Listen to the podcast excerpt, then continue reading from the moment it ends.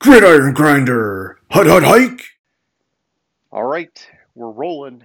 It is Wednesday night, Gridiron Grinder time nonetheless. I am Ryan. With me, as always, is my buddy James. Just a couple of dudes hanging out, talking about what's going on in the NFL each week. Uh, this is episode 120 of Gridiron Grinder. And so for tonight, we're going to do uh, our sort of normal agenda for the regular season, which is kicking things off with Name That Stadium, hitting the news from this past week. Uh, then we're going to be doing our weekly power rankings and game picks. Uh, and last but not least, we'll close things off with question of the week. And so, uh, with all that being said, how's it going tonight, James? It's going good. How's it going with you? Good, good, good, man. Good, good, good. Uh, it was nice having a little pre-session old man bitching moment, talking about all the struggles of getting older and our bodies breaking down. And it's like, you know, but hey, it is what it is. You know, it's like we watch football and there's like what, like two people in the league that are older than us. So, you know, I guess it's just time. They can't fight Who's the the clock. We can't either, man. Who's the second one besides Brady? I don't know. I figured maybe a, a long snapper somewhere or something, but uh, yeah, I guess I'd have to actually do the homework there. So, yeah, I was like, I was like Brady, who's barely older than me, and then he might be the only one. He might be the only one. So, you know, I know that there used to be some kickers with some good longevity, but I think those guys are gone. I mean, I don't know. How old's Yeah, Mason so. Crosby? He's been around a while. I see you looking it up. Let's find out. I am. Oldest, oldest players in the NFL. Uh, oh, nice little, nice little tangent here at the start of the show. And so while James is looking that up, I'll let you guys know uh, if you're new to the show, we do this every week, uh, talking about what's going on in the NFL.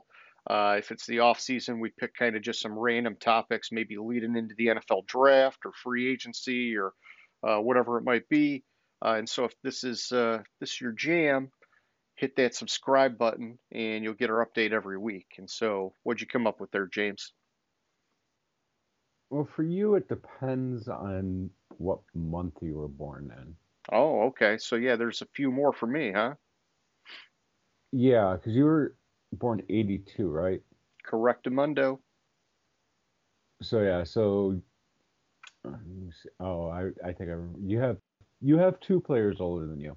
Yes. All right. I I have one, Brady, who was born in 77. You have Jason Peters, who was born in January of 82. Gotcha. And then you have two more in 82, but one was August and one was December. And I believe those are after your birthday. So That is correct. Yes. yeah, it, it's thinning out, man. And so I don't know. I guess that means we can hang him up and retire at any point. yeah, well, if you look like Brady does and uh, have that arm that Brady does this year, I, I would retire too. Uh, anyways. Of course, you had to go there. All right, cool. Well, hey, uh, why don't we move it over and do name that stadium? And so, James, why don't you, uh, if you're ready, man, take the ball and run All with it, homie. So this is the section of the show where I travel the country or internationally, depending on on when I go. And I should have done a different stadium this week. Yeah, I just realized that, but that's fine. Yeah, this is Um, the Munich week. I had it all messed up last week. Yeah, this is the Munich week. I I had had been doing the last two international games. I did that. So so those of you out there, it's not Munich. Um, I forgot about the Munich game uh, when I looked at it. Anyways, so it's generally a game that's hosting a or a stadium that's hosting a game that week um, during the season. And you know, you get it right, you guess, put in the comments, get it right. We'll give you an extra special shout out in the following week's show. Uh, we got no takers last week again. Um, Sad last week I was at yeah, last week I was at MetLife for the uh, Jets Bills game. I really picked it because the other options I was looking at games that that had both teams above 500 last week, Okay. and when I looked at it, like it was like the Jets, Bills, and there was one other one. Um, uh, the Chiefs, Titans. But I, I was already, I had already been to Arrowhead this year, so I chose MetLife, which I didn't think it was going to be go the way it did. I thought it, you know, be a relatively closer closer game, and the surprisingly the uh, Bills lost. So yeah, that was wild. But yeah, so last week was MetLife for the uh, Jets Bills game. Gotcha. All right. Well, that's cool. Um, and yeah, I mean that kind of moves over to our recap of the past week here pretty well because uh, we started off with our surprises from the previous week, and I, I had the Jets beating Buffalo uh, is my biggest surprise of last week's games. Uh, you know, I, I don't know. I, like there were there were a couple. I, I don't think this past week was as crazy as previous weeks. I think a lot of it was more expected, but like I thought, um, you know, Detroit getting the win over Green Bay to me at least was a little bit of a surprise just because of the way Rodgers has kind of owned the NFC North over the years. I would have thought that he would have just found a way to do it, even though they've been having such a garbage season.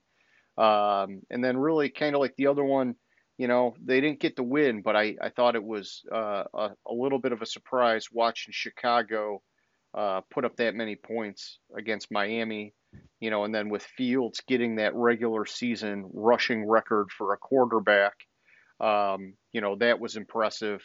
Uh, and you know, I don't know. It's like I'm I'm starting to warm up a lot to Chicago, um, and mm-hmm. I think this last week like solidified it that it's like even though they've like shipped off so many pieces of talent, uh, Justin Fields' development uh, is actually like really. I mean, he he can to some degree put that team on his back if he's feeling it. Um, which I mean, it's just like you look at from week one to now, things have changed like so dramatically just with him, and it's it's been impressive. So one of the things with Chicago that's changed is they're starting to call plays that kind of fit into Justin Fields' wheelhouse. He's you know he has to be on the move to throw the ball, and, and if you notice when they they started having success, well, the wide receivers aren't really having much success but he's having more success passing or, or rushing because he's they're putting him on the move as opposed to trying to keep him and keep him stationary in the pocket. Yep. Um, with Chicago, I think I think I heard something the other day, and it was like, is Chicago what we thought the Lions would be this year? Mm.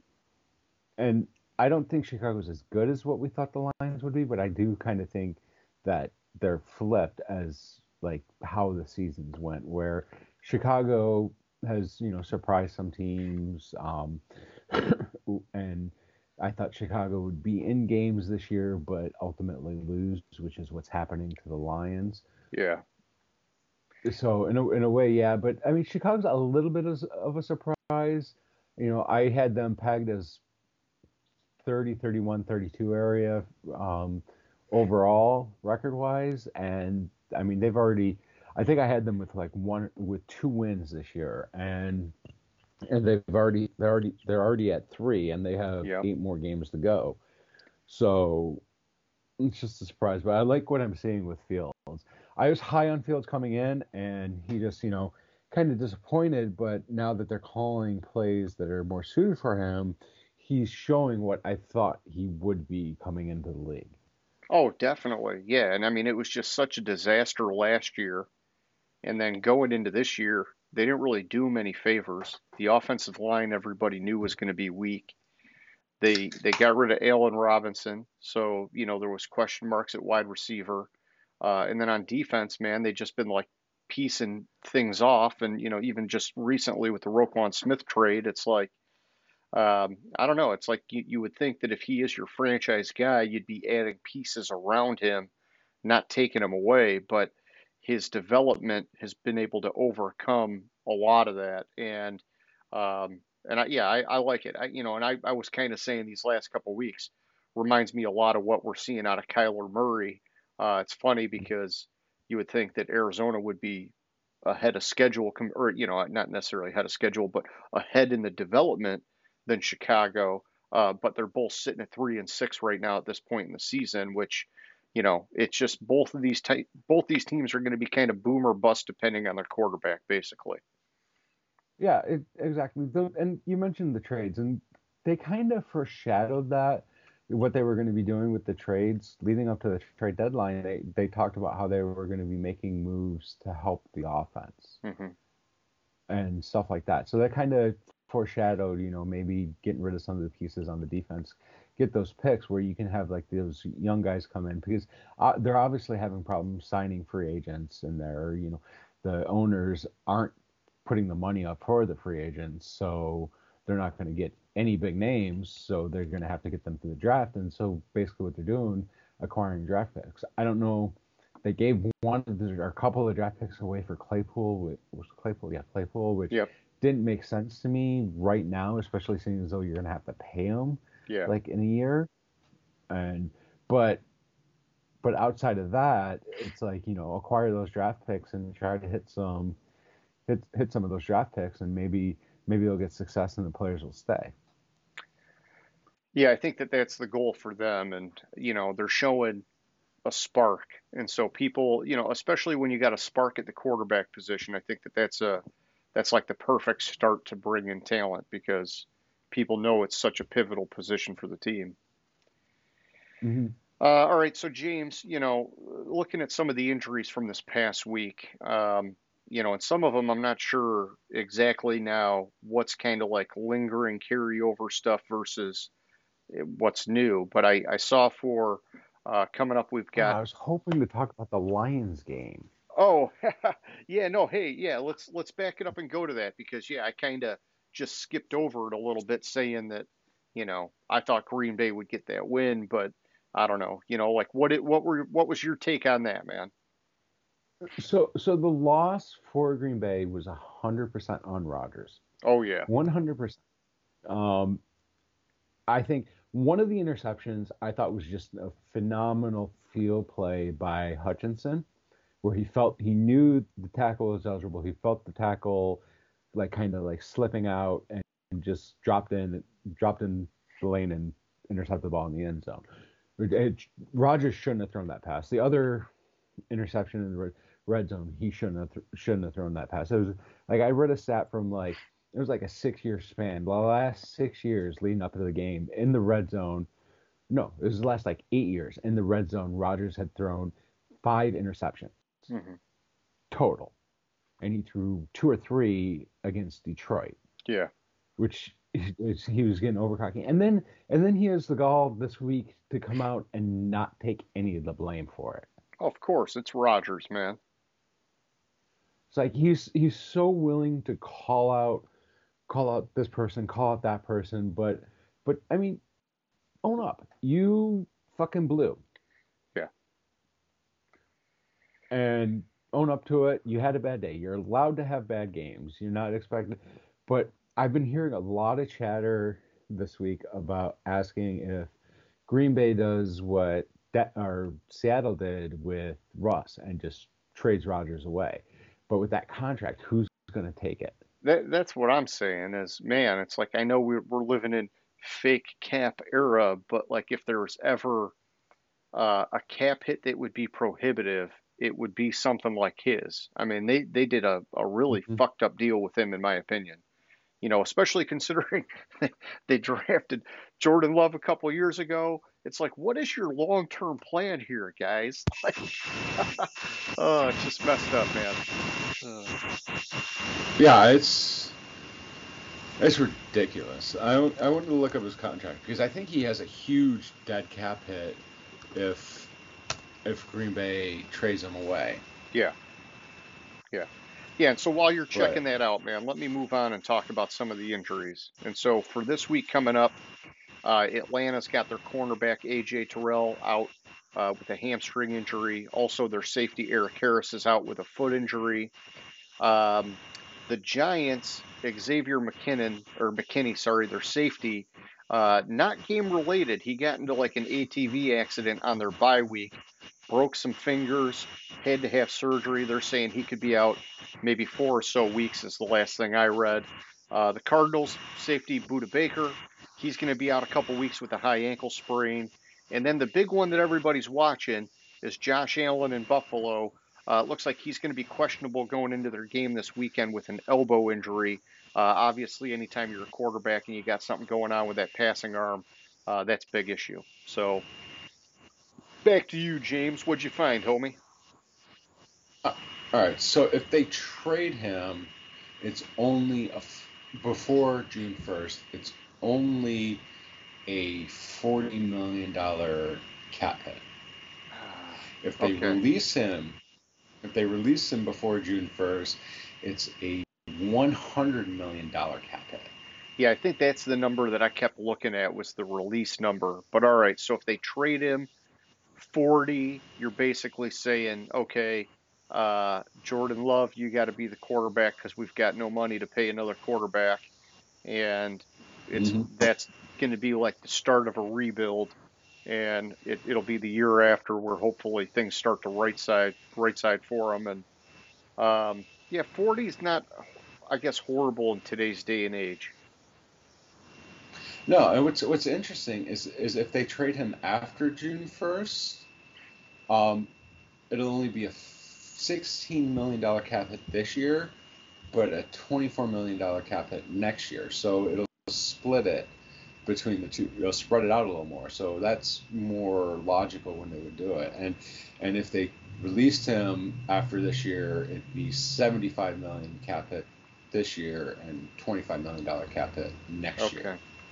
Yeah, so it's more more likely than anything going to be the trade is what they would try, and you know, I mean, geez, if if he finishes the year really bad, you know, I mean, because it's Rodgers, I'm just thinking back up to the um, that Brock Osweiler trade.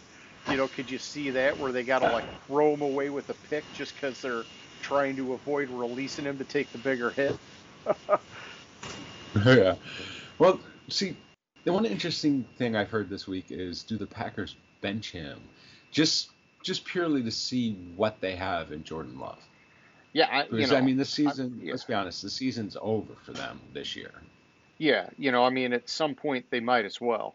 You know, I don't know. Yeah, do you start doing that now? Um, I would, I would think that for sure, if this, if this is the path that continues, at least the last couple weeks, you got to do that. But, you know, I mean, I guess it's still early enough that it's like maybe they could find a way to rally these next couple games, and so you keep trying.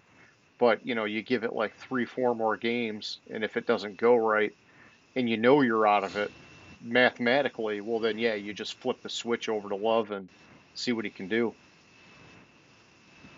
Yeah. You know, I'd be down with that strategy. Um, all right, so James, and some other news from this past week. Um, I think the big thing, and this is obviously a short week for us since we just did the show this past Friday, but um, is uh, the Indianapolis Colts. They have fired head coach Frank Reich, uh, which to me is a total bummer. I like the guy. You know, I know that this year was a disaster. Last year with Carson Wentz was a disaster, but you know, I liked I liked listening to him as a coach and as a former quarterback. I felt like he was highly intelligent. I felt like he was a good leader, and I don't know. It was like they just had a bad combination of things not work in his favor. Like this year, offensive line issues, Jonathan Taylor injured, uh, Shaq Leonard like never fucking playing basically, and then Matt Ryan obviously with all the turnovers that was just a disaster. But you know some of that I think was issues with the receivers weren't getting any kind of separation, and just all of it was just you know like the perfect storm. Um, and so I don't know. I think it's a bummer for him. I liked him as a coach. Uh, Jeff Saturday, the former offensive lineman, he's been brought in to be the interim head coach. Uh, and I just saw today that he announced that a guy named Parks Frazier, a young guy, I think like 30 years old, is going to be the new Are sure that's a offensive coordinator. person? Parks Frazier. I'm not sure that that's a real Yeah. person, but that's what the article said. Is is is is he is is he a a um a, Are we- a character on what like Parks and Rec or something? Yeah, are we getting catfished here? Yeah, no, I, I don't know, man. I uh, I mean, the article had a picture of him and everything. You know, he looks like a young guy. I think it said he was 30.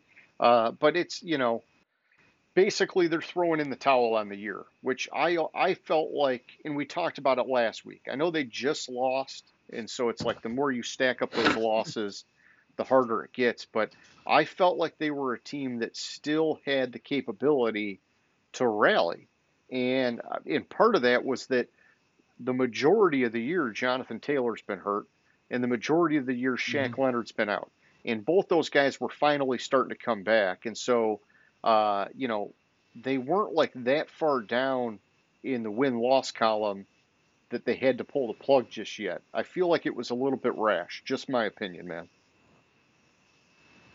Yeah, it it does feel like feel a little bit rash. Um, I did hear that um, Irsay called Saturday during the game on Sunday to inquire if he was interested in the job. First of all, how the fuck are you hiring somebody from outside that's not even a coach on the team to be the interim coach of the team? Literally, last week, last Tuesday, um, Saturday was throwing pancakes at people on ESPN. Yeah. And and then now he's coaching the fucking Indianapolis. What the what the fuck? Like he's never coached anywhere before, and you just think, oh, let's he's gonna be a good coach. And also, rumor is is Saturdays. There's rumors that that he might bring in uh, Dan Orlovsky to be a coach on the team. Like seriously, did did yeah. did Irsay think that Ted Lasso was a documentary? uh, yeah. It, you know, I mean, I will say that I think, you know, just to be devil's advocate here, you know, Saturday is a former lineman for the Colts back in the Peyton Manning era. So I'm sure Irsay favors him because of that.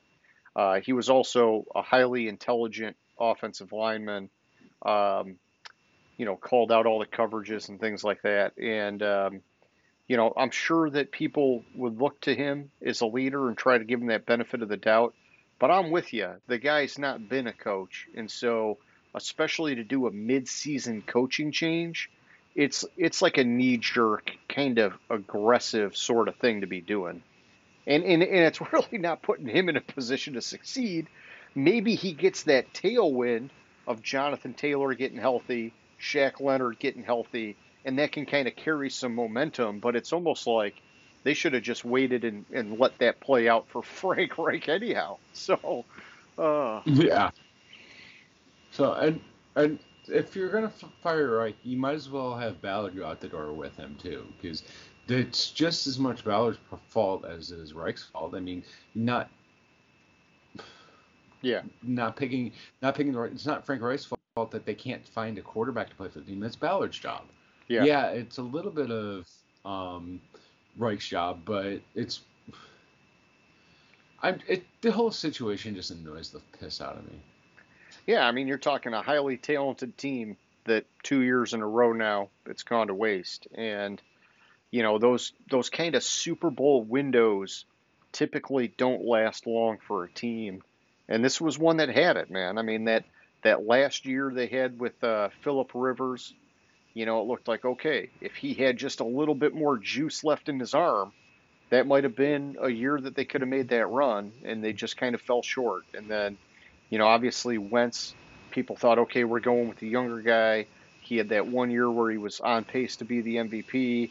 If Frank Reich could get a little bit of that magic back, it'll happen. It didn't happen. And there were a lot of things that went on in that year that were kind of unfortunate, like leading into the season – Wentz not really being able to practice with the team and all sorts of bullshit going on. Um, and so I, I don't know, dude. It's like, but that's, I mean, hey, every team has their, you know, their adversity that they got to deal with, right? So I don't know.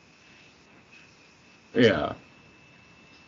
Um, okay, so in other news, James, I saw uh, some stuff going on with safety Johnathan Abram. He is a former first round pick by the Raiders, uh, which uh, he was released. That's why I say former first round pick. Just kind of like pointing uh, you know, another, you know, stick to the eye for Jon Gruden and Mike Mayock, and uh, they're swinging and missing with first round draft picks with the Raiders. Uh, but I did see just before the show that the Packers have claimed him, and so, uh, you know, not unemployed for very long. Yeah. It, are any of Gruden's draft picks still on the team? Uh, you know, Clelin Ferrell is still there, and I think Josh Jacobs was one of his picks too. But yeah, I think they were saying I think they were saying only two out of six of his first round picks are still on the team. That's pretty bad. That's terrible. Yeah, and you and the you know Raiders the, are another story. They need to fire McDaniels. I mean, fuck, the Raiders have, have, have blown three 17 point leads this year. What? oh I didn't I, you know I didn't even realize that. I just knew it was a disaster, but that just is uh, worse. um, yeah. I think it was three 17 point leads, or three 17 or more point leads. Okay. Well, and, and you know, going back to the draft picks, you know, I'll say this is that like, you know, I've read articles in the past that talk about how, um, you know, typically teams are like 50-50 on the success of their first round picks. And so it's like, okay, if he's got two of six still on the team, you know, that's like kind of close. You know, all he needed was one more and he's at that 50-50. The problem is it's like that 50-50 is over like a bigger number of years. You know, he's got two of six in a very short period of time, which means they were really bad that they couldn't give them longer to see how they would play out. And so, uh, you know, Josh Jacobs, he's having a pretty good year this year, but, you know, there's already talk that, uh, well, whatever, I think they declined his fifth year option and they're saying, you know, he's pretty much gone after this year. And so, uh, I don't know. It's just weird what's going on in Vegas, man. Yeah, I, I, I don't know what to say with them. They're when we get to our rankings, they're lucky they're not on my dumpster fire. Uh, all right. Well, hey, I mean, that's all I got for news. Which oh oh yeah, which which reminds me, in Indy plays plays the Raiders this week, and just like last week, Josh, Saturday was on ESPN talking about how bad the fucking Raiders are. Oh, so they've got some uh, some some fodder, some locker room, you know, posted on the wall kind of stuff going into the game already. Yeah, Nice. so nice. it was, Yeah, we'll see who gets the best So- out of that one. Uh, so all a couple news things wise, in the news. You, Yeah, sorry, a couple ahead. things in the news you missed. Um, apparently Josh Allen has a UCL injury, and is like there was concern that there might be nerve damage in his elbow and this and that, but it's just and, and like he'll prob he'll probably be fine, but he may or may not play this week. Um, Elliott still up in the air for um, the Packer game. The big one is is the Rams play Stafford in concussion protocol today. Oh shit! What do you get hit in practice or something? No, apparently it stems from the game on Sunday. Like, Huh? Yeah, just something that developed later on, or they weren't able to pick up on until later on. yeah, like it's kind of vague what what Mc, what uh, McVay was saying, but it was like something happened in the game. They can't they can't pinpoint a hint that would have um, led to it or anything, but he was um, something with this week. It's not necessarily he has a concussion. Asked after the game by medical staff, and then what they ascertained as a result of those questions made them feel, hey, the appropriate things put this in proof.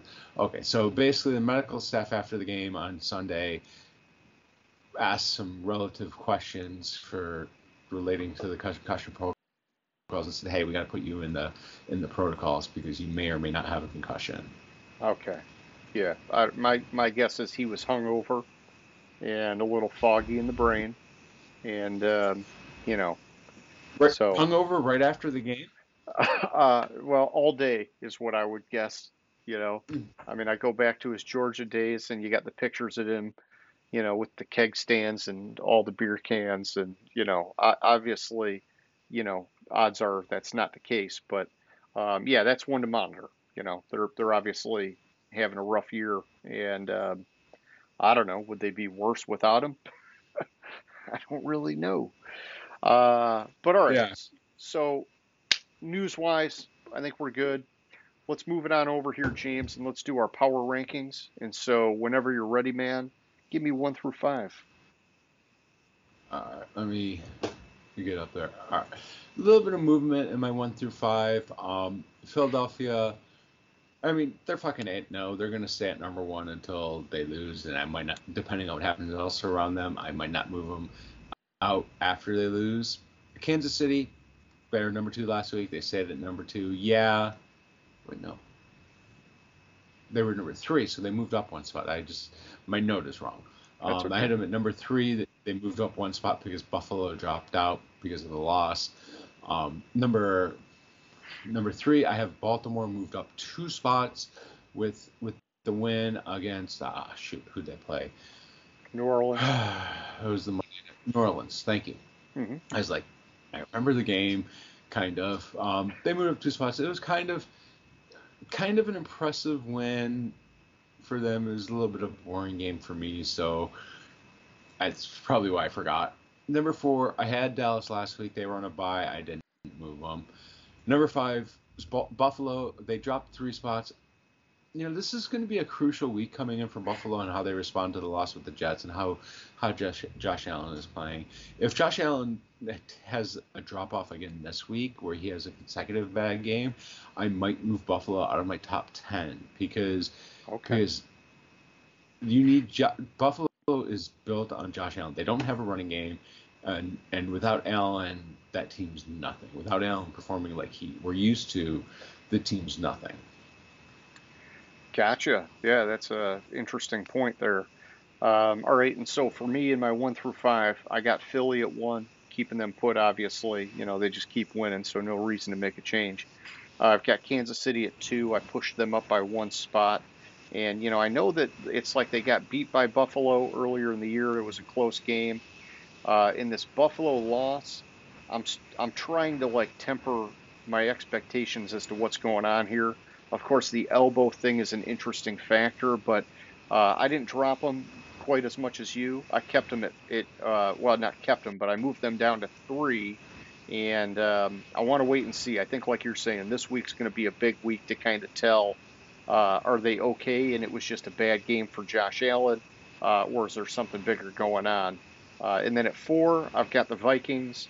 Uh, in five, I've got the Ravens. Both those guys were in those respective spots last week. Uh, and basically, without me dropping Buffalo any further, nowhere for them to go. And so they stayed where they were at. With the Vikings, it's kind of like, okay, you know, you barely beat Washington. And so, I don't know, you're probably a little bit high on my board as it is. Uh, and then Baltimore, it was a nice win against New Orleans. I, I was kind of like in and out for that game, like snoozing on the couch, but everything I saw, it looked like Baltimore was just like in complete control of that game. I mean, every time I, I looked up and was checking it out, they were fired up about something. And so they felt pretty good about that one. Uh, but they've been streaky this year. And so I'm, I'm also hesitant to just like unilaterally push them up above Baltimore just, or I mean, above Buffalo just yet. But, uh, but we'll see. We'll see how it goes. And so, you know, back to you at six, man. Six, I have San Francisco. They didn't play. They stayed stayed where they are. Seven, I have Cincinnati. They won, but it's kind of a function of what happened around the board. If you know, if like one of the teams, if like teams that one one more team ahead of them lost, there might have been some movement for them, but they're they're kind of hit and miss too. Like they'll have have great games like they did this week, 42 to 21, and then next week, the following week they'll throw out a dud and lose to lose to Houston. So uh, I'll, I'll, I'm concerned about Cincinnati, but I think they're a top 10 team. and so I didn't. But I didn't move them up. Eight, I have Minnesota. Minnesota's slowly creeping up my board. Um, it's kind of hard to put them ahead of some of the teams that I have ahead of them, even though they are shit, Record they, wise, seven like seven and one. Yeah. Um, it's hard to put them ahead of the teams I have ahead of them, who even some of them have more losses, because I just I, I think it feels like a mirage to me that Minnesota's seven and one, with Yeah. their only loss being to Philadelphia, and it just it just doesn't seem it doesn't seem real. So I have problems. So they're just going to creep up, and not. I'm not going to give them a big jump yet. Number nine, I have Miami. I'm Miami. Miami almost blew the game against Chicago, and that almost caused me not to move them. But when it when it boiled down to it, with Tennessee losing, I felt I couldn't keep Miami Miami below Tennessee, so I left. I put my Miami at, at nine, and I moved Tennessee down two to to uh, ten. Um, even though if Tannehill was playing, I fully believe Tennessee would have won the that game against Kansas City. It's it's just they they lost, teams behind them won, so they they had to drop a little bit. Sure. Uh, okay, yeah. So for me at six, I got Dallas, no game, no move. Uh, at seven, I've got Cincinnati. I kept them to where they were at. You know, if if Baltimore would have lost, I probably would have flipped them on my board. Otherwise, I was just kind of hard pressed to make a move here. Uh, at eight, I've got the Dolphins. I moved them up one spot, and um, you know, with how hard Tennessee played against Kansas City, kind of like you're saying, I almost didn't move Miami up because I wanted to keep Tennessee where they were at. Uh, but I'm just, you know, I'm digging Miami. You know, I'm, I'm drinking the Kool Aid for that team. And so uh, they got another win. I don't care it was close. I, I like that they're uh, continuing to pick up steam again with Tua back. Uh, nine, I've got Tennessee, so I dropped them down one. Um, you know, I, I'm feeling a lot more comfortable with them being in my top 10 with how strong they've been playing in these games, even when they've lost. And so it just, it's like what happened in weeks one and two is like way in the past now. And so I'm feeling like, yeah, even though the talent is maybe not as high as we've seen in past years, Vrabel is that good of a coach, like he has always been, and they find ways to win. And so, you know, coming off of a, a loss, it was a really well fought game. I don't know. I, I, I just I feel good about it. Uh, and then at 10, I've got San Francisco. Uh, they were on bye, as you mentioned, and so I didn't move them. Uh, back to you at 11, man. All right, so at, at 11, I have um, the Giants. They were on a bye. I, I left them there. 12, I have the Chargers. I moved them up one spot. I'm not really impressed by the win against uh, Atlanta, but they won. Team ahead of them lost to one of my teams that was close to the dumpster fire, so I, I they moved up one spot. Sure. Jets moved up four spots to 13. I'm starting to really drink the Kool Aid with the Jets. Plus, they beat the team that I had at number two last week. So, uh, but I'm just I'm really starting to drink the Kool Aid with the Jets and think they're they're legit. They may not make the playoffs this year, but I think they're they're legit. Cleveland 14, they were on a bye. I left them at 14. New England at 15. I'm trying to remember. I, like, oh, that was the Colts They. They beat the Indy. Colts. Yeah. I think I think I I messaged you. I think in the first half, total between the two teams, there was because I had mentioned you and it was like barely positive. I think total between the two teams, it was like net offense was like 40 yards in the first half. Yeah, just no offense. Yeah. And and somehow with like those 40 yards in the first half, New England scored 13 points. but they Uh, were playing the Colts. yeah. Yeah. I, it, I it doesn't know, make man. sense. It doesn't make sense. It doesn't make sense. I'm not going to try to explain it. They beat the Colts. I almost dropped them, but I didn't because a couple teams, a team ahead of them, I dropped. I killed this week. Um, so I, I left New England at 15. Gotcha, gotcha. Uh, all right, so at 11, I got the Seahawks. Uh, you know, I, I really wanted to actually bump these guys, even though 11 seems kind of high. But, you know, they keep winning. I, I like their formula. Uh, it just kind of like the board blocked them this week with the way I shuffled some teams around. And so, uh, you know, even though they came off a win, it, it didn't get a benefit for them on the board. Uh, 12, I've got the Giants. They didn't play, so they didn't move. 13, I've got the Chargers. Similar to Seattle, the board just kind of worked against them a little bit this week, and um, and that's okay. You know, like sometimes if I'm only going to move a team one or two spots, but like the board kind of shuffles around them, they just kind of get blocked, and so. Uh, and I'm all right with the Chargers in particular because they've just not been steady, and a lot of that's still because of all the injuries. They had their top two wide receivers out, and uh, whatever else. And you know, I mean, hey, they're it was nice that they got the win. It's just um, they're not at full strength. And so uh, at 14, I've got the Jets.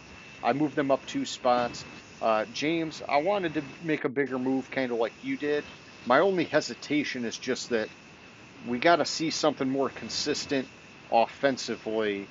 And, uh, you know, with Breece Hall out for the year, Zach Wilson has been so fucking streaky, uh, and he can like totally make or break a game for them. And so I'm just kind of like, that's like my only little bit of hesitation. Otherwise, their defense, man, it's becoming a dominant unit, and I love strong defensive football. Uh, and then at 15, I've got well, you say that you say that about about the Jets. You say that about the Jets, but the thing with the, the Jets, if you look at the end of the game against Buffalo, they were able to they were able to run the ball to eat up the clock. And yeah. Wilson's streaky, but he was able to make those clutch third down throws to keep the drives going to eat up the clock more. So that's kind of what I laid my head on or rusted on when I moved them so much is they they looked Yeah. like they they were overcoming the absence of Bre- Breece Hall and Elijah Elijah Vera Tucker. So, I got you. but hey, and, you know, teach their own. I, I think I'm I think I'm hanging on to uh, the week before with them losing to the the Patriots, and it was a game where Zach Wilson basically threw that game away for them, and so it's like, you know, you're seeing, Mhm. You know, the worst of him, and then you're seeing kind of like the best of him, and it's like, if he could just be a little bit more consistent, I would probably get more behind it. But yeah, I mean, it was, you know, a, a good sample size in that one game. Uh, and then, right, and then at 15, I got the uh, the Buccaneers. Uh, even though they won the game, and it kind of came down to the wire. Uh, they played just like the Rams, who have been garbage this year, and so um, I don't know, man. I, you know, kind of lucky that they're hanging on to a top 15 spot. Uh, I know you've not been as, as kind to them as I have been, uh, but I do still think they've got a very talented roster. It's just, are they ever going to, you know, pull it together? You know, and it's not too late, but it is kind of faded for them. So uh, back to Hey, you at hey, 16. at least we'll get to it later, but at least Tampa Bay's in the 20s now for me. They're not they're not they're not in the 30s anymore. So Okay, Well, that's positive. But we'll get that later. 16, this is probably my biggest jump of the week. I have Seattle. This is kind of a natural correction. I've been kind of slow playing Seattle a lot this year because but but it's it's just time to to move them up. And I kind of couldn't move them up much further at this at this point. They keep winning, they'll keep they'll keep creeping up, but they're playing like a top 12 top 13, top 12 13 team in the league right now. 17, I have Arizona. They just lost to Seattle. They can't be ahead of Seattle. Um, 18, I have New Orleans. Um, New Orleans lost to Baltimore. They really didn't show up for the game against Baltimore. Um, New Orleans didn't drop further because of the fact because of what else went around what else happened around the board to them. Otherwise, I would have killed them more. I probably should should have put them behind Atlanta, which I have at 19. I didn't move them, but Atlanta lost. It was a close game. Um, what, they lost 20 to 17, but you know, either overtime or last second field goal. I can't remember which one. Yeah, I think it was last second field So- goal. Yeah, I think it was last second field goal too. So I le- but I left it Atlanta at 19, didn't drop them because I thought it was it was fairly impressive. Plus, I had a team that was way ahead of them drop way behind them. Okay. 20, it's kind of the same with Houston. I'm when it comes to Houston, I just don't know what to think. They but they played the Eagles this week. They got lost. They they lost the Eagles. They got blown out by the Eagles. But that's my number one team on the board. I'm not going to kill them much for that. Yeah, and I mean they hung in there until the second half, and then it kind of started to separate, you know, and it just like Dameon Pierce Mhm. just, you know, he's a workhorse, man. You know, he's he's given that offense a chance. They just need to start filling in some pieces around him. Uh, all right, so over on my side, I've got the Rams at 16. I dropped them down two spots. It's starting to get pretty embarrassing for these guys, James. And, you know, a Sean McVay led team should not be this bad on offense. Uh, but they did it to themselves, man. They've known all year that the offensive line sucks, and they could have went out and made a trade by the deadline. They did not, and so I know they got one of their guys back from injury this week, but it just um, it, it's going to be their Achilles heel, man. Uh, and then at 17, I got the Falcons. Even though they lost, it was um, it was a close game. And I was actually tempted to bump them because the more I looked at this game, the more I really like what they're doing in the running game, which is like the bread and butter for Arthur Smith. And they've got like you know Cordarrelle Patterson's back, uh, but they got that other running back now too, uh, Allgeier, however you Allgeier. say his. Thank you.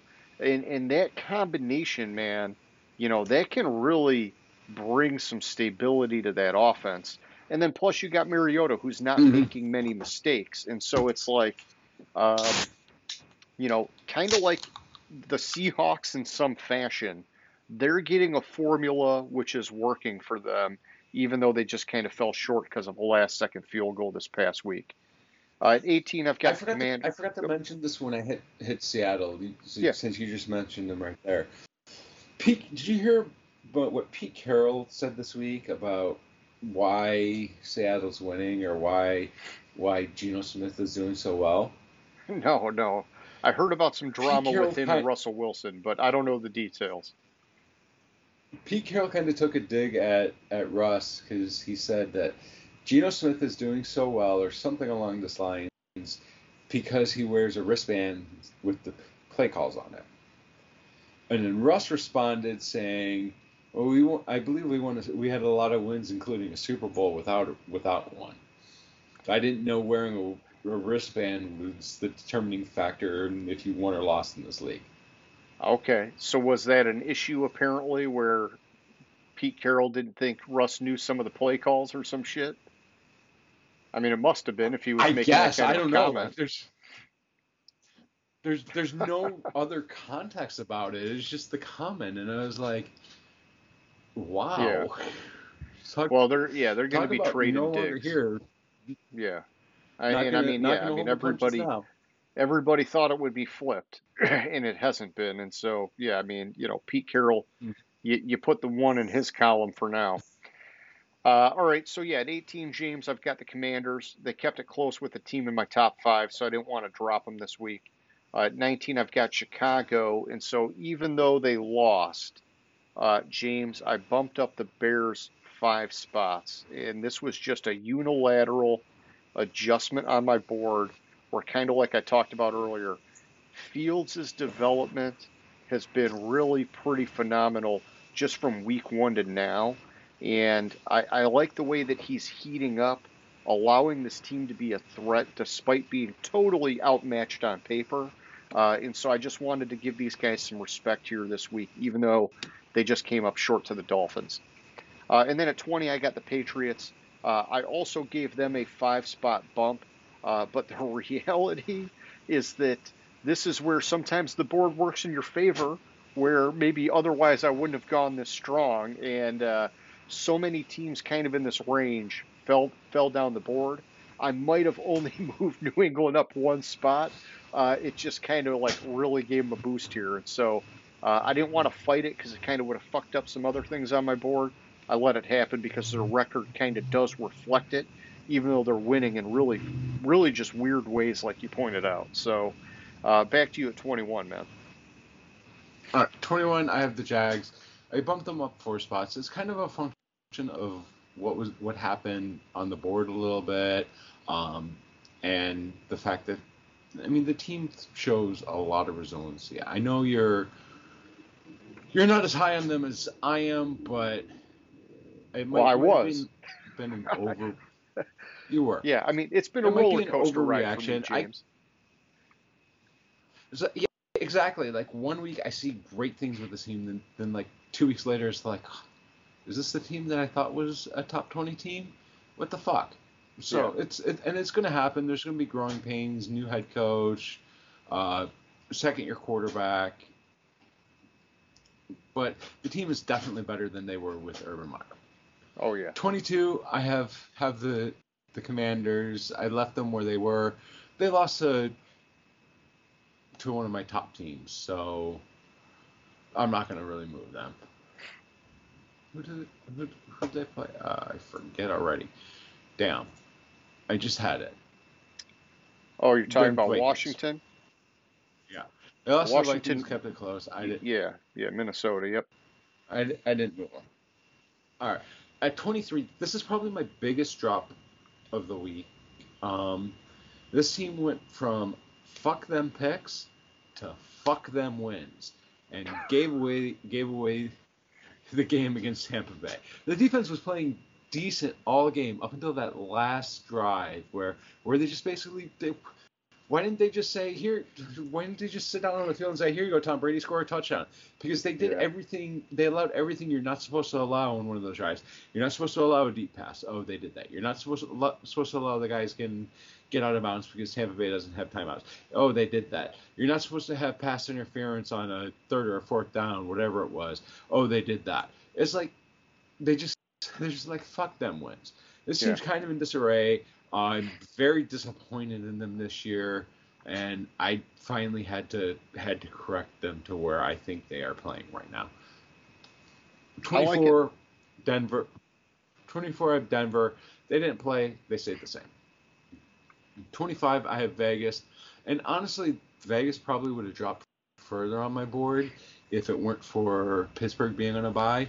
I might have corrected it more, but they're they only dropped four spots because Pittsburgh was on a bye. I gotcha. Okay. Uh, all right. So at 21, I've got the Packers, James. I dropped them down two spots. And so, um, you know, this is one of these ones where more kind of weirdness on my board. Had it not been for some other teams falling, they probably would have fallen further on my board. Um, but it's it's tough. Like even though they lost to Detroit, I'm not like really comfortable putting them uh, below Detroit right now. It's like I, I still got to see, you know, I don't know. It, it's weird. What's going on with Green Bay and Detroit both? It's just all ugly. So, you know, they definitely don't belong this high. Uh, I guess it's just like I'm hanging on still just a little bit. Uh, 22, I got Cleveland. They were on a bye, so they didn't go anywhere. 23, I've got Arizona. I dropped them down two spots. And, you know, I thought with them having Nuke back, it would have been a different outcome against Seattle. Not so much. So dropped them two, no biggie. 24, I got the Colts. I dropped them down four. Uh, like I talked about, bummed about the Frank Reich change, but you know, I mean, obviously they've switched from Matt Ryan to Ehlinger, and um, they're just kind of throwing in the towel on the season. And so, you know, they're a little bit in a free for all on my board. I probably could have dropped them down more, uh, but usually, like the coaching thing happened after the game, and so like more of that adjustment would end up coming this next week, just kind of in my normal sequence of events. Uh, but then at 25, I've got the Saints. I dropped them down two spots. Didn't want to knock them too hard because they lost to one of my top five teams. Uh, but they're just they're solidly in my doghouse because they have so much talent. We talk about it every week, and they're just like grossly underperforming. Uh, and I didn't like that Dan, Dennis Allen came to uh, Dalton's defense this week, saying, "Oh, he had like a bad day at the office." It's like, yeah, you know, you got two quarterbacks that are both playing really shitty football, and you're picking Andy Dalton because he's like maybe the lesser of two evils, but neither one of them is really good for that team, and so it just it's a bummer, man. Uh, and yeah, and I, apparently Taysom Hill's not the answer, even though he put up like their best fucking performance in that one game. But uh, he's I get it. He's also not like really a true quarterback. So uh, back to you at 26, man. 26, I have the Steelers. Didn't play. say the same. 27, I have Carolina. You know, I like what I see from the coaching staff in Carolina. I, I, I see improvement every week in and week out. Um, which reminds me of a fucked up trade that somebody somebody well, It's another show. I'll get to that in a second. They lost someone one of my higher teams um, in my league. They got destroyed, but I, I see the fight there, and they didn't give up because they scored all their points in the second half. So I kind of didn't want to kill them too much. I'm going to go off on a little tangent here. In my other to it. fantasy league, so I, I had told you I'm now eight and one in that league, and I scored like 190 points this week because I had Patrick Mahomes and uh, was it Mixon that Oh, that went off. So yeah, I think Mixon had I get four it. touchdowns. I get in. Yeah, Mixon scored me almost like 60 points. But so I get a notification from that league, veto or um, on a, on a trade, somebody that was somebody, two teams were trying to trade players, and I kid Yeah. you not, it was like the last place team, and uh, team that was I forget which team, like third place right now. And it was Christian McCaffrey for D'Onta Foreman. Okay. The last place team had McCaffrey, and it's like, are I mean, Foreman's been playing great since he's been given the opportunity. But McCaffrey also is McCaffrey. Oh, I hear you. So So, you think there's a little bit of collusion going on here, James? Yeah, I think there's I think there's there's a lot of collusion going on here because of the fact that even though they claim that it's not collusion. Yeah. Okay. I am almost I have almost a hundred points more this season than everyone else in the league. Yeah, you're kicking butt, man. I have 1200 1224 points and the next closest has 1140. you're rolling, dude. And so, you're so rolling. I basically been, been do- dominating this league. The only reason I, the week I lost was the Kansas City bye week, Okay. and I have Mahomes at quarterback, and I fucked up that week because I didn't. I auto I auto drafted this league too, so it was like Jesus Christ. But but that's just like a bullshit trade, and I I can't believe that anybody's like somebody thought that that was a good trade. Well, it was a good you- trade on one side. Uh, gotcha. Uh oh. Uh, I just got an alert here. Um. Okay.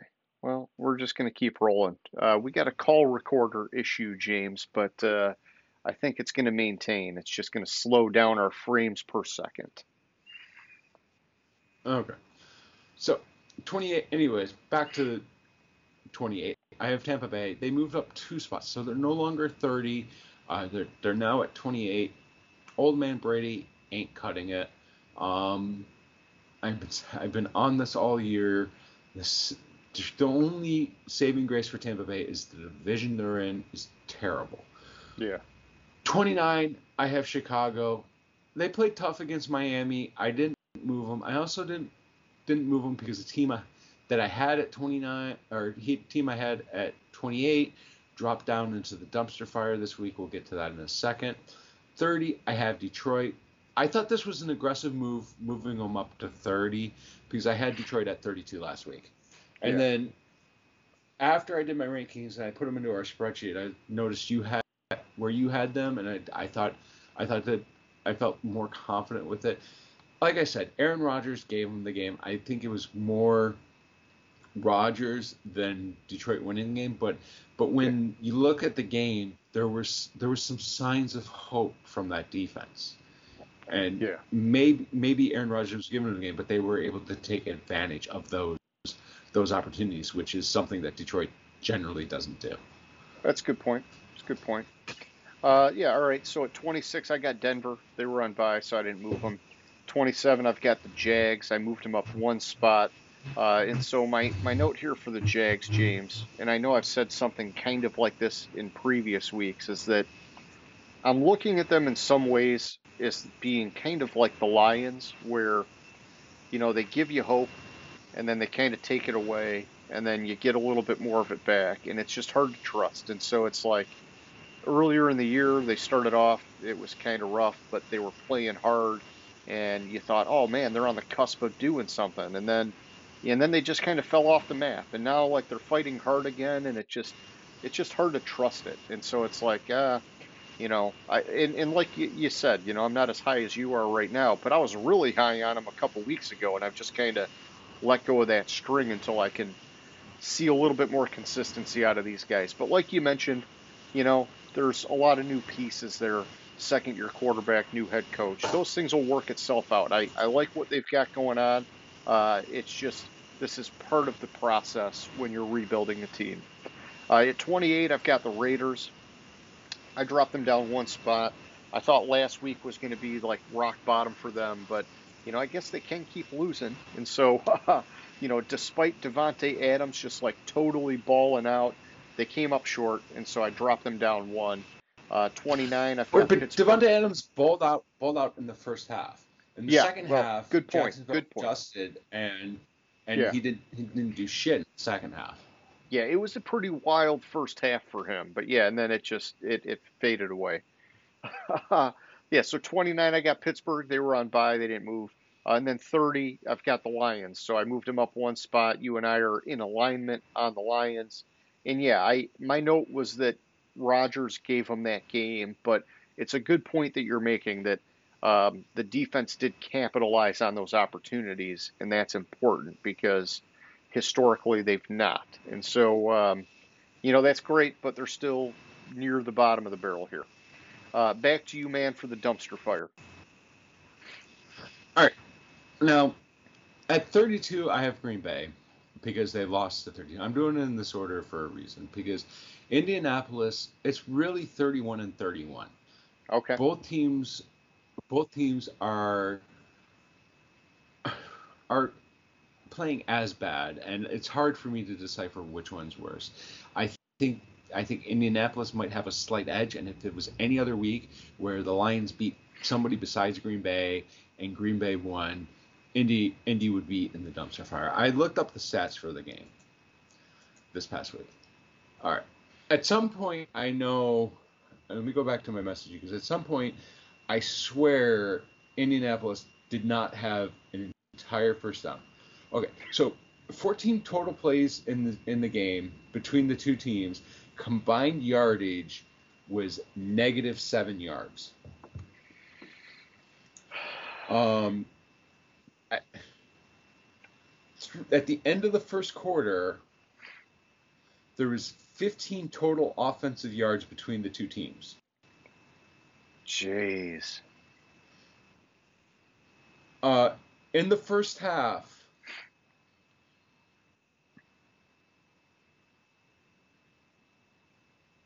I said Carolina, I meant Indy when I in the 32 total yards in the first half.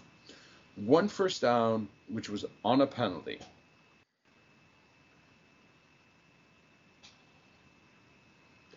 One first down in the first half, which was on a penalty. Total in the game, combined offense through 122 offensive plays combined between New England and Indy, 324 total yards.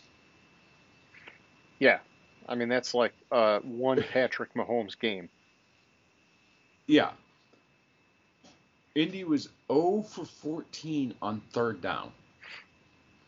0 for 14, 121 total yards in the game. James, it could have been a like a two three, uh, three nothing, or just a zero zero tie. That's how bad that offensive production was. And somehow the Patriots got like what, fucking twenty one points or some shit. Yeah, Oh. and and with that 121 total yards, somehow, somehow Indianapolis held the 26 ball for almost. Somehow, Indianapolis had 30 total time of possession of 30 minutes almost.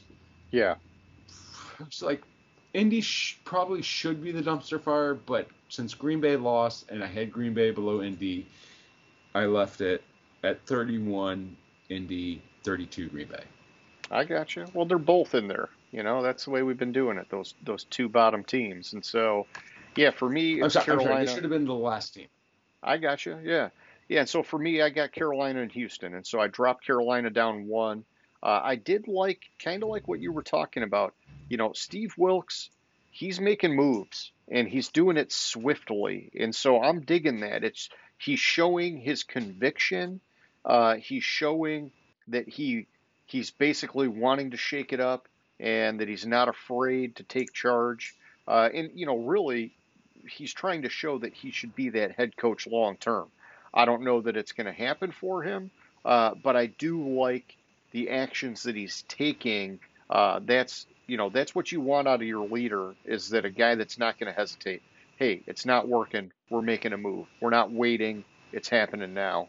Um, you know, when a team's in desperation mode, anyhow. Uh, you know, like I think the Colts and some of these other teams, they they had reason to be patient and they weren't. Um, but then at 32 with Houston, it's tough, man. I've told you a couple times that I'd I'd like to just move them out of the bottom because uh, Dameon Pierce, all on his own, I think makes this team, um, you know, fun to watch. I think he's a great player. Uh, but they, you know, they still only have one win, and they've got nothing else going on around them. And so, until they can get that other win, I got to keep them in the dumpster fire. It's just, just the way I'm going to do it, man. Uh, Which okay. makes complete sense.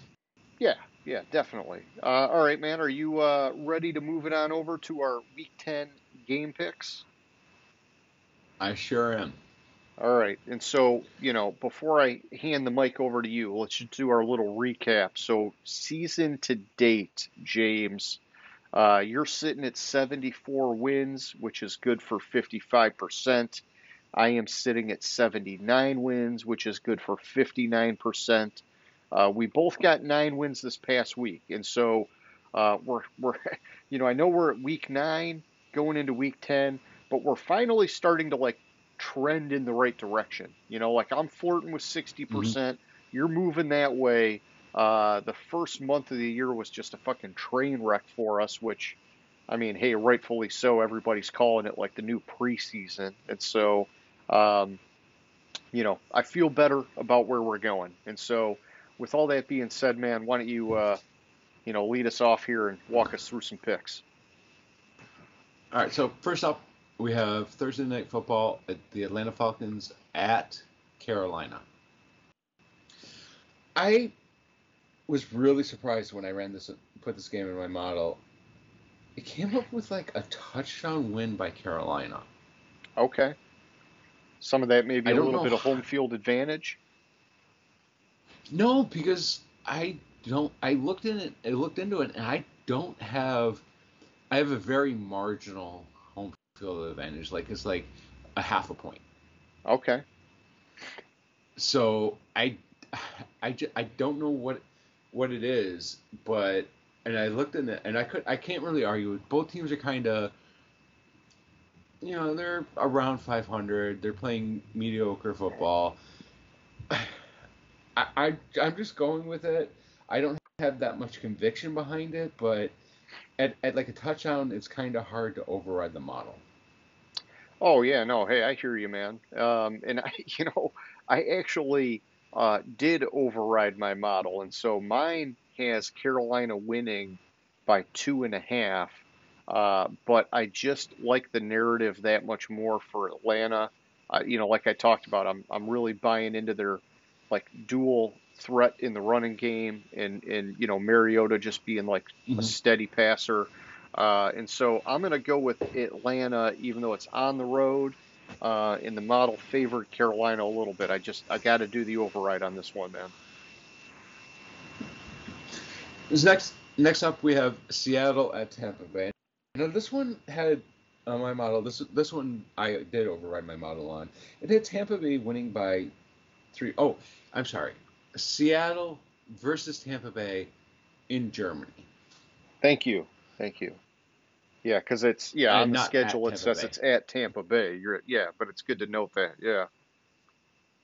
So, so when I when I looked at looked at it, and I think why my model favored Tampa Bay more was because of the of the distance that Seattle Okay. has to travel versus Tampa Bay. Because even though Seattle last week played in um, Arizona, what would have been smart for them to do would be to okay, so they're playing in Arizona, then find a place like on the East Coast to practice this week, and then go to Germany. But they went home to Seattle, and then actually today they were flying to Germany, and it's like some ridiculous number. Seattle flies way too much, way too much, travels way, too, goes way too far. But the thing of it is, is because they do have such long journeys, I think I overrode my model because it was it was like three points, and I just like what I see out of Seattle more than I do Tampa Bay. So I'm on Seattle. I got you. Um, yeah, and so James, I'm going with Tampa Bay here. My model is showing Tampa Bay getting the win by four, and that's adjusted for it being in Munich. Um, if it was actually in Tampa Bay, my model would have it at seven, uh, and so there is a little bit of a tweak there for it being at a sort of like a independent, you know, mutual kind of like home field advantage because they're both away. Um, the heat map is is in favor of Tampa Bay. Uh, you know, my pause is that the narrative definitely favors Seattle, and so, you know, like my gut's been telling me to do Seattle and just do the override. Uh, but I'm I'm gonna stick with Tampa Bay this week. It's like I don't know, man. I talked about it in the power rankings. I'm I'm having a hard time letting go because they're such a talented team and um, you know, it's like I don't know. It's like I keep saying it. I'm sure I'm to give them one more week. I'm going to give them one more week, and so I'm, I'm giving them one more week here, and I'm taking Tampa Bay, man. Next up, we have Minnesota at Buffalo. Um, this game actually hinges on Allen's elbow. I was with uh, until like I kind of heard, you know, it's day to day. If Allen's not playing, I'm gonna say this now. If it comes out Allen's not playing, I'm switching to Minnesota Sure. because, like I said, I, I don't even know who who Buffalo's backup quarterback is. Um, is it Nathan Peterman or whoever? I don't. Uh, do you know I who don't their know. backup is? For for some reason, I wanted to say fuck they picked up Davis Webb again, but it, you know that might not be right. You know, it might it might be Davis Webb. You might be right. Let me see. Buffalo Yeah, check. Bills Check it out. depth chart. Uh, I could be way It off. is. It is if if the page loads. Come on. Uh, anyways, so so I'm just gonna Yeah, you're you're giving me a, a hinge bet, and so that's it's it's Case Keenum. oh man, yeah. How did I forget about him? I'm wondering. I don't know. Does it show a QB still- three? Who's their No. QB three? Okay, all right. Yeah, I don't No- know. Maybe QB3. maybe Davis Webb's floating around on the practice squad or something. But no, that's right. Yeah, I forgot about Case Keenum still hanging out there. Uh, yeah, and, and so James, I um, I've got Buffalo winning.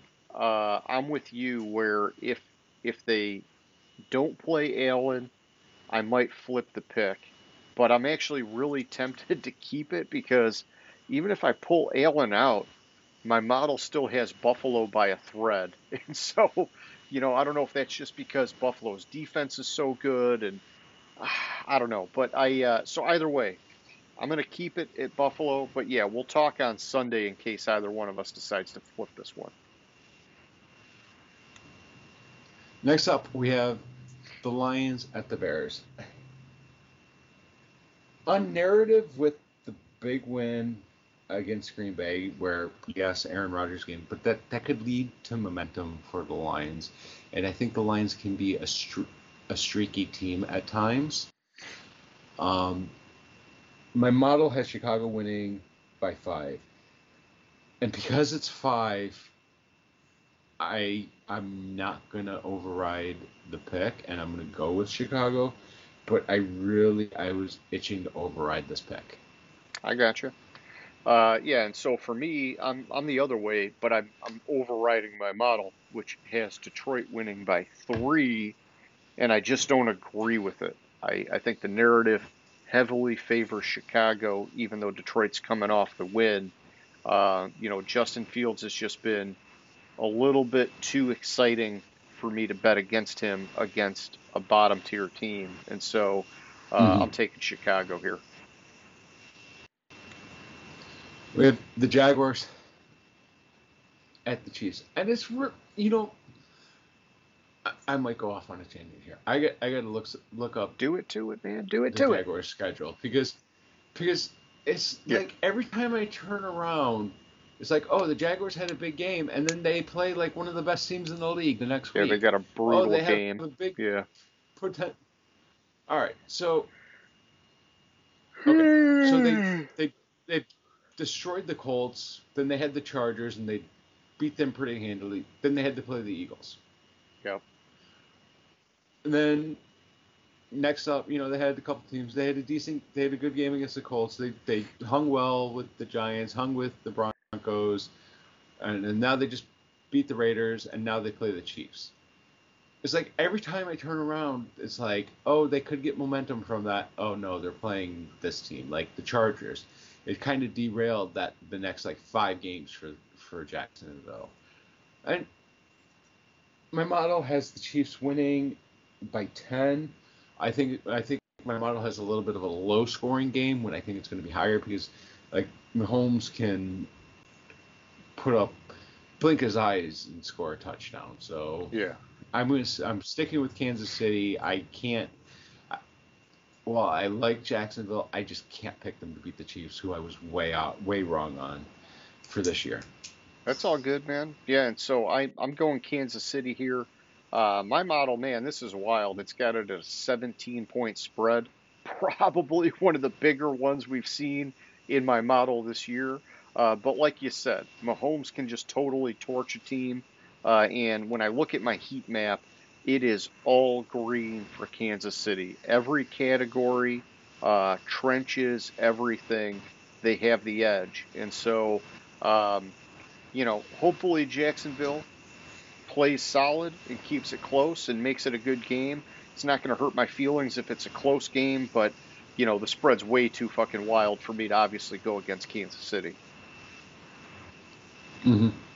Next up, we have the Browns at the Dolphins. So this is and this is the, an instance where where my model and home field advantage, I basically took it out of the equation because my model had had had the Browns winning by three. Okay. And yeah, you could say the Browns have have have are they're coming off of were they on a bye last week? Was it? Is that right? Uh, no, they played last week and beat Cincinnati. Oh, that's right. They played Cincinnati. My eyes misaligned when I when I looked. No, I It's had all good. I had the Browns on a bye. I had the the Browns were on a bye. What? It was the week Yeah, the before they beat on a- Cincinnati. Yeah. Holy cow! Um, yeah, we both right. have them. We both have them Yeah. on a bye in our notes. So, anyways, Yeah. so and that might be might be kind of kind of what's skewing my model towards the Browns is the coming off the bye. Um, I had to override my model though. I I don't think I don't think the way Miami is playing that they're going to lose to a team like the Browns. If Watson was playing, mm, I can make the make more of an argument. But with Jacoby Brissett, I don't, I can't see the Browns winning. I'm going to go more on the narrative and pick and override my model with the, and pick the Dolphins. I got you. Yeah, so my model's got the Dolphins, and it's in Miami. I'm gonna I'm gonna stick with the Dolphins. Uh, I I do think that yeah, with I guess Cleveland getting the win at Cincinnati and then having the bye week, that does help them going into this game. Uh, and if they play like they did against Cincinnati, I could see them winning this game because they just absolutely dominated in the trenches, and they did it both ways. Uh, but they've not shown that they could do that at all this year, other than that one game. Uh, and so I'm sticking with Miami. I'm on their hype train. Uh, and uh, but I, I think this this has the makings of what could be a really good game because of all these factors we're talking about, James.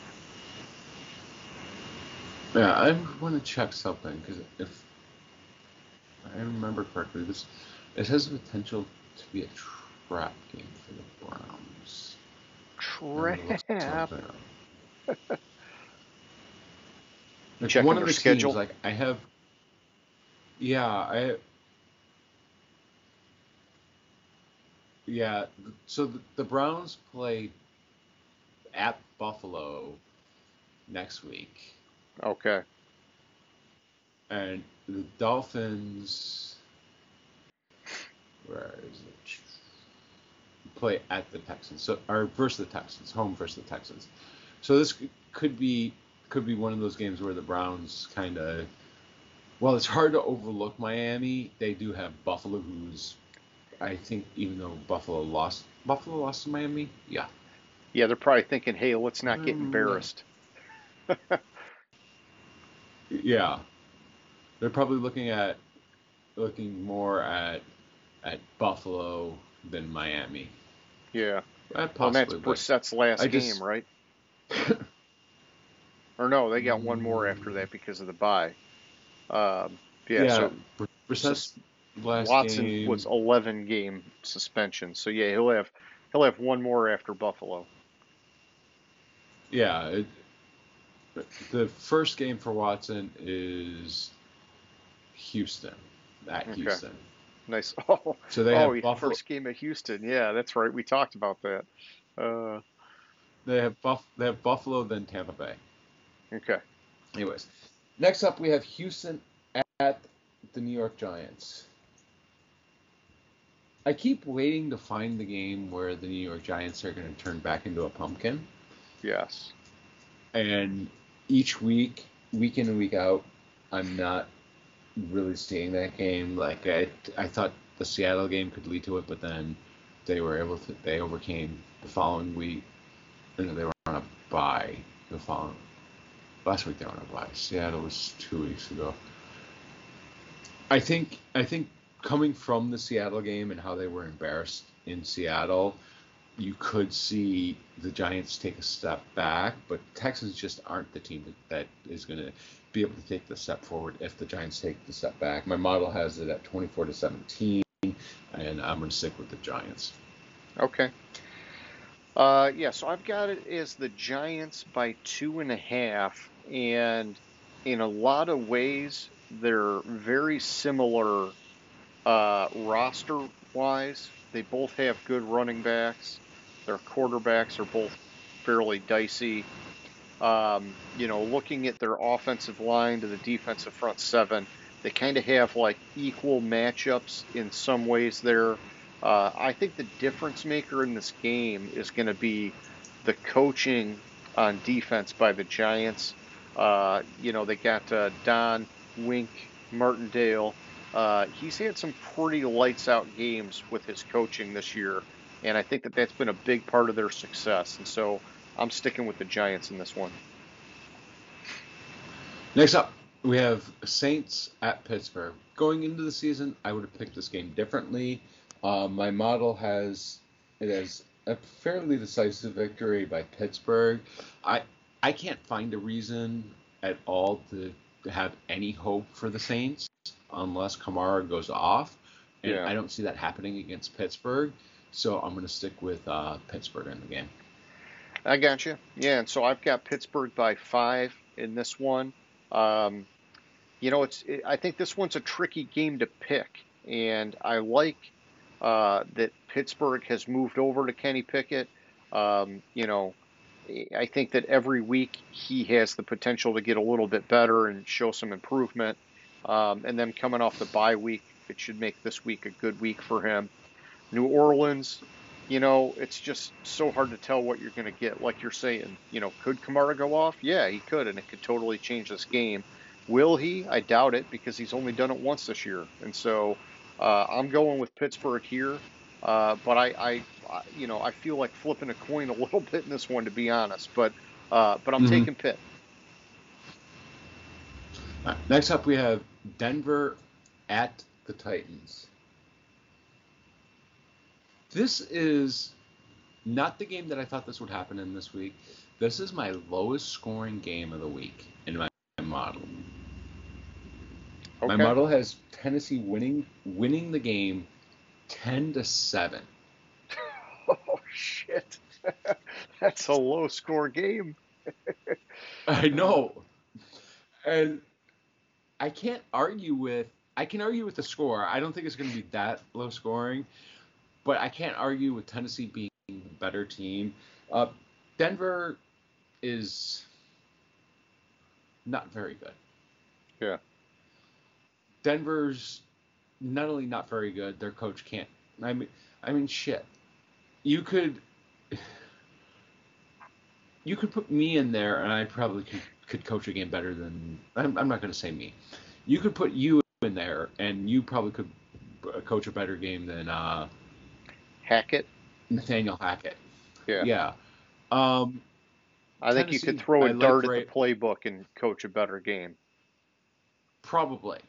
Um, I like Tennessee more. I I like Vrabel. I think Vrabel can coach. I mean, we talk about it all the time how, how Vrabel gets his team to outplay his, their talent. And Yeah. possibly the reason why my model has this so low scoring, and it just occurred to me, is I think my model assumed Willis was playing versus Tannehill. Okay. Um, so I'm I'm on Tennessee. I think Tennessee's the clear favorite in this game. I don't see it as low scoring as my model. I I see the seven side for Denver. I don't see Denver holding Tennessee to ten points. no. No, I, playing. Yeah, I'm I'm going with Tennessee here as well, and with how close they kept it with Kansas City, uh, I I would not want to bet against Tennessee right now. You know, Denver struggling defensively. Denver has locked it down quite a bit, but offensively they're just sucking dicks. And um, you know, Tennessee they they've been able to get it moving. I know their passing game is struggling, but Derrick Henry's been able to run, which just blows my mind that people aren't finding ways to stop him, but he's a force. And, uh, and yeah, Tennessee's defense has been pretty good too, and so I'm I'm going with Tennessee. Next, we have the Colts and the Raiders, two real dumpster fire teams. I going in, I thought this probably would be my lowest scoring game of the week, and it's not. It's actually tied for my second highest scoring game of the week Whoa, at 50 points scored total in this game. Um, both teams are a dumpster fire. I, I think this. I think the Raiders are just slightly better. My model has has it as uh, as a two point win, 26 to 24, in favor of Vegas, and I'm going to stick with that. okay, yeah. So I'm going with with Vegas also. I um, I just can't get behind Indy right now with everything going on. You know, uh, Ehlinger at quarterback, Saturday as the coach, Parks Frazier is the offensive coordinator. I got to see what they can do before I'm going to back them. And uh, you know, the Raiders, they've got the talent. They've just been not getting it done, which I put on McDaniels. But uh, I, I trust them with Derek Carr, a seasoned quarterback, over what we've got in Indy. And so that's where I'm going for this game. Next up, we have the Cowboys at the Packers. The Mike Mike McCarthy return. Apparently, I, I, revenge. Yeah, because this this week a little bit came out about the Mike McCarthy firing with in Green Bay, where like they told him on a Sunday night and wouldn't let him address the team as he left, which I thought was odd. Yeah. Um, this one too, this is this is tied for my second. This is the other game that's tied for second highest points of the week at 50. It's actually, ironically, the same score as the Raiders game, 26 to 24. I don't see Green Bay scoring 24 points in this game. I don't No. think it's possible for Green Bay to score 24 points in any game. Um, but I have I have Dallas winning. I don't think Green Bay has a shot in hell, which which we'll get to it because when we do the Thursday Thursday week, I think this will be six in a row losses for Green Bay this week, I believe so. Um, Yeah. which is which is amazing considering that Aaron Rodgers is a quarterback. I'll, I'll double check that with while you while you Yeah. do your talk about your pick, but I think it is six in row. I do my thing. All right, yeah, and so uh, I'm going with Dallas as well. I think that um, their defense is just fucking lights out. They're coming off a bye week, and um, yeah, I you know my model has it as a seven and a half point spread for Dallas, which I think Dallas can win by way more than that.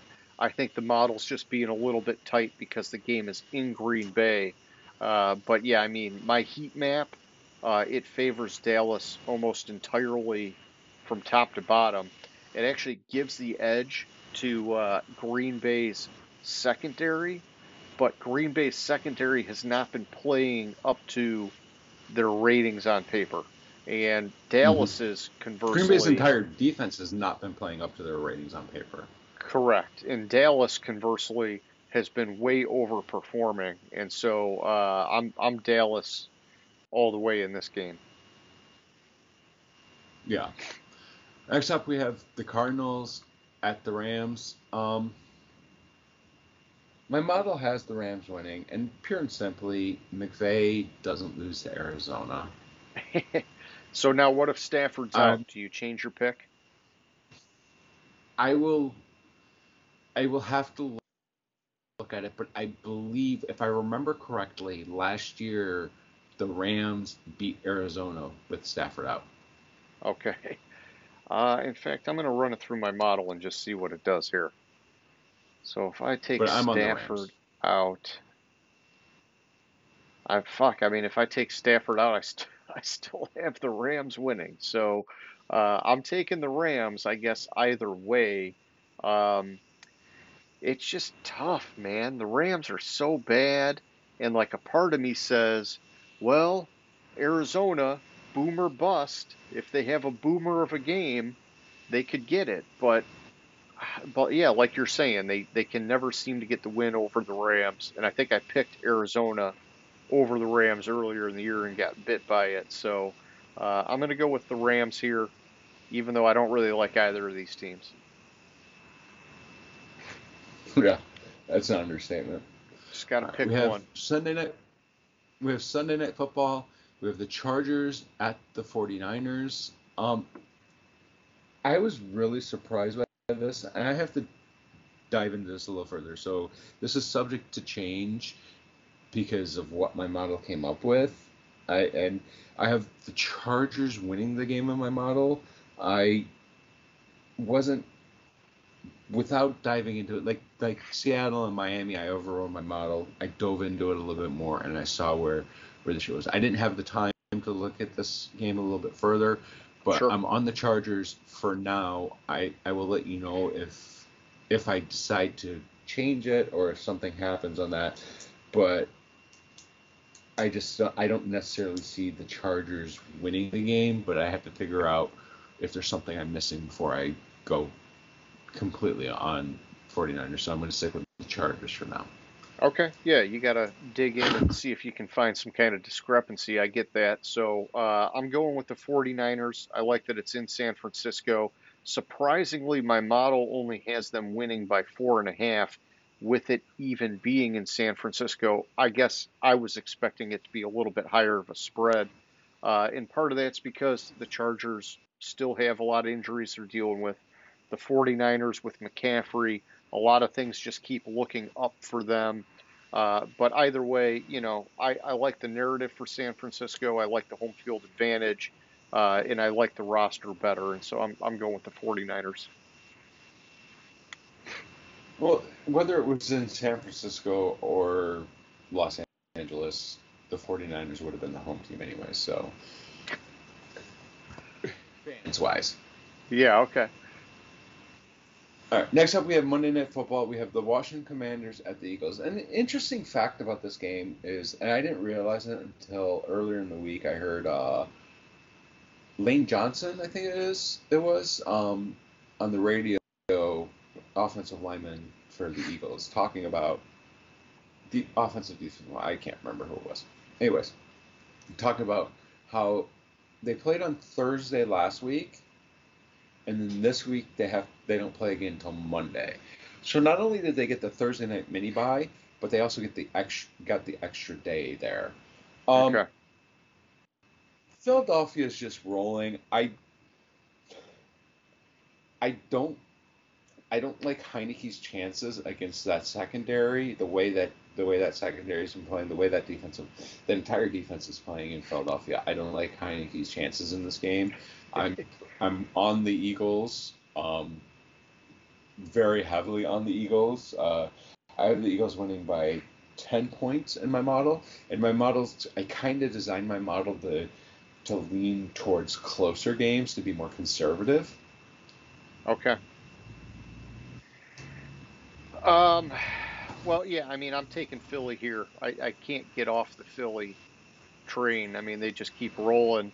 Um, you know, I, I do think Heinicke's brought some life to that Washington offense, despite their like grossly just horrible offensive line play.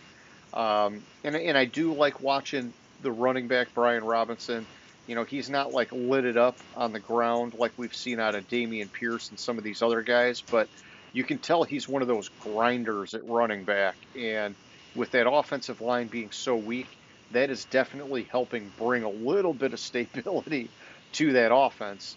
Uh, but in either way, I, I think that they're way outmatched here. I, I think that you know it's a divisional game, and that makes it a little bit unpredictable. That can make it closer than what the model would suggest. Uh, but I'm still going Philly, man. Uh, and then next Thursday, we have Tennessee at Green Bay. And I looked it up with Green Bay, and they have current. They're on a current current five game losing streak. Um, with them losing to, with us picking, both picking them losing to Dallas, assuming we get that correct, that's a six, six game losing streak. On Thursday night, they play Tennessee. Um, I think that's going to be a seven game losing streak. And I have something even worse for Green Bay. The week after Tennessee, they play Philadelphia. So that's going to be an probably going to be an eight game losing streak. Oh, it would be nuts, James. It would be nuts. And then they play at Chicago, who is on So- the rise. Green Bay's on the decline. Well, let me let me just yeah. ask you. All right, and and so yeah, and I mean, hey, I'm going with Tennessee also. I think anybody would be crazy to to take Green Bay with how bad they've been, and I, I didn't even run it through my model. I'm just I can say with a high degree of confidence it's Tennessee. Um, what happens with their camp situation if he retires?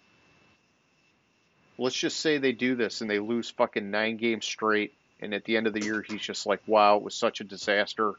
I'm just gonna fucking retire." Oh, that's a good question. Give me a second. I mean, I, I gotta believe that Green Bay is like wishing that that'll happen. and then they can just like wash their hands of him and start over with like the best case possible. And I don't I don't know how that Uh. works, how that changes it. But obviously it's different if he's traded versus being released. You know, and so I would guess that it's even more favorable if he retires because some of that guaranteed money or whatever he doesn't get because he's not with the team anymore.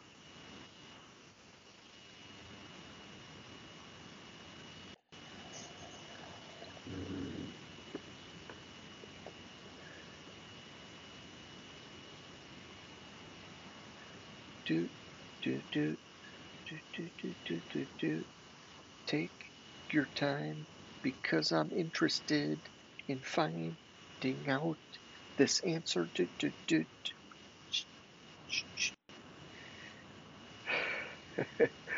uh, while you're doing that, I will close this window down. Maybe boost my processing speed on my computer and up our frames per second.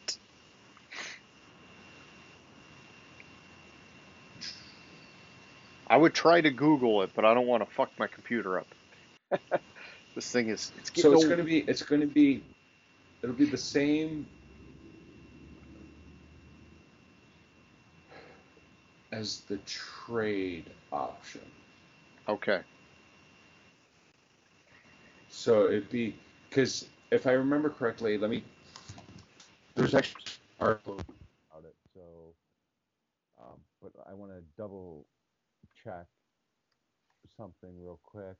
But I'm pretty sure that according to this, next year the 2023 cap hit would be about slightly less than 16, 16 million for 2023. It'd be spread over 23 and 24. Um, let me double if they get rid of him here.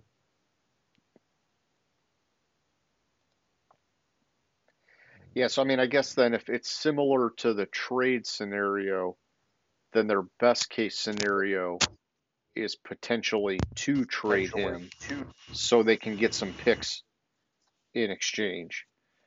Um, even though, you know, Yeah, they so- risk having to play against him depending on where he goes.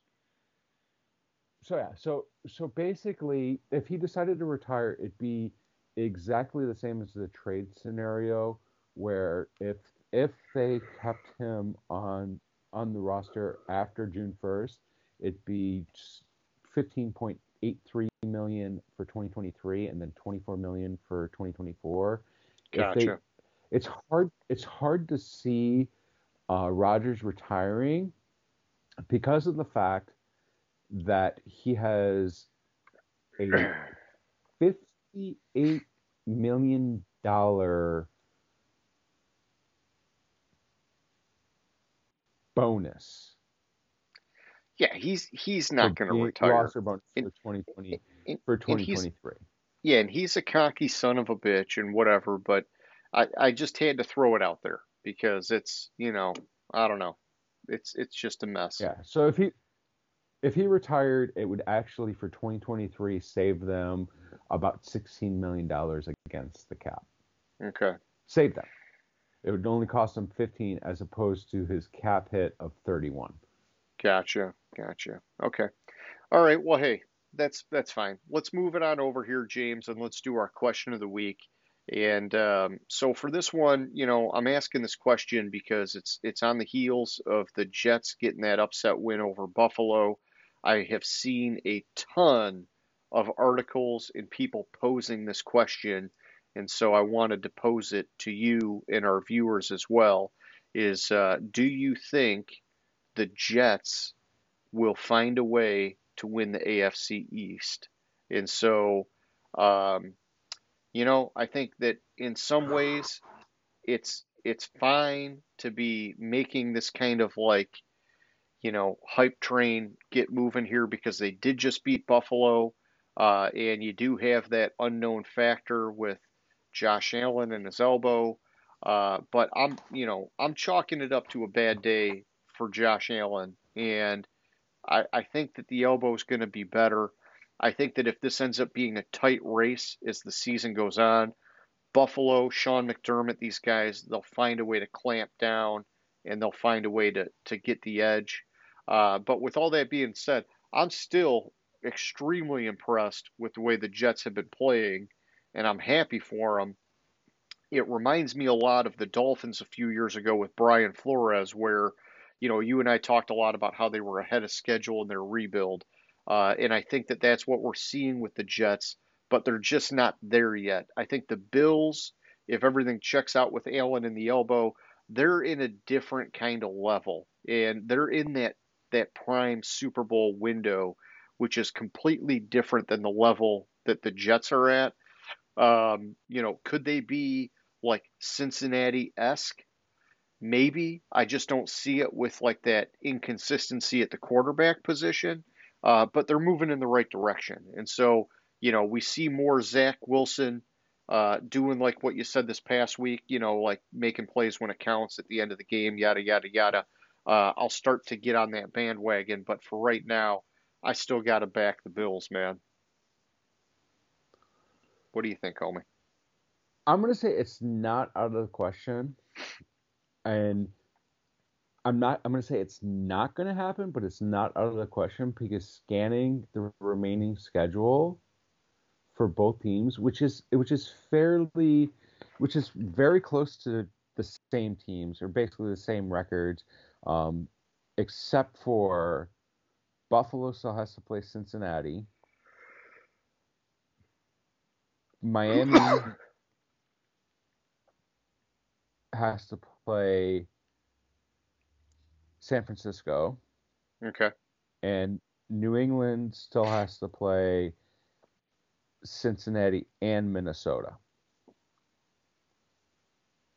So I think the Jets, I think the hardest game outside of the division on the Jets schedule, eh, they do still have to. Eh, they, I I missed I missed missed Seattle, so I was going to say, well, they have Minnesota, but they they have at Minnesota and at Seattle, while New England has at Minnesota, Cincinnati at home. Buffalo has um, Minnesota at home, at Cincinnati, and Miami has at San Francisco. I'm going to say no, it won't happen. If Okay. anything, anything remaining on the schedule happens, if it's not Buffalo, it's either probably going to either be Buffalo or Miami that wins the division. I Gotcha. I looked at all four teams in division because you have Buffalo at six and two, the Jets at six and three, Miami at six and three, and New England at five and four. Yeah, New so England. that's why you I know, all four, all Yeah, four I'm teams, and I'm I glad think Miami's that. the probably Yeah, probably you know, the winner if it's not Buffalo. I think. Uh, yeah, sorry to to keep talking at the same time as you. Uh, yeah, I think it was good that you looked at the Patriots too, because even though everybody's kind of written them off, uh, they have gotten like a sneaky good record compared to what you would think they would be at, and so it is a factor. Uh, Your cat's getting fat. My cat's getting fat. way. Yeah, What your did- cat just walked walked by in the in the background. And It was like like wow, it's a little chunky. Dude, don't be don't be talking shit about Roxy, James. Yeah, my my my She's not fat. She just is- has a saggy pouch. Okay. Uh, one of my cats is the same way, so I I get it. I was just I was just like wow, like she's. I mean, it's been years since I I've seen seen her, but but damn, she's gotten big. Hey, you know what? She's got a good life. She's happy. That's all that matters. This Uh, is true. Yeah, fat and happy. Fat and happy. Uh, all right, cool. So um, that's question of the week. And uh, yeah, you know, for anybody out there, much like Name That Stadium, we do want to get some takers. So please hit us up, shoot us some comments, tell us what you think. Uh, James, you got any closing thoughts for tonight, man? I don't think so. I think I hit. Oh, the one thing I wanted to say about the Jets beating Buffalo Yes. is I think Saleh Saleh took the game plan last year, the week before the Jets Buffalo game, the second one I think it was. Um, the Jet was when Buffalo lost to Jacksonville, and I think last year Saleh tried to take that game plan from that Jacksonville used for stopping stopping Buffalo, but he didn't have the talent. And this year I think he took that game plan, but since he had the ta- has the talent, he was able to do it. So I, I don't I don't necessarily 100% agree that it was just a bad game by Allen. I think that it was a combination of a bad game by Allen and having the right game plan against Allen. Gotcha. It's an interesting observation. I like that. I, you know, hey, you know me, man. I want to see Saleh have success, and so that's that's cool. Mm-hmm. Uh, okay, good stuff. Well, hey, man, we'll wrap it up. Like always, man, it was a good time. Uh, anybody who's still watching, we hope you like the show. If you haven't already, hit that subscribe button. And so, uh, James, have a good night, bud. I'll catch you later. All right, sounds good. Have a good one. Gridiron Grinder. Hut, hut, hike.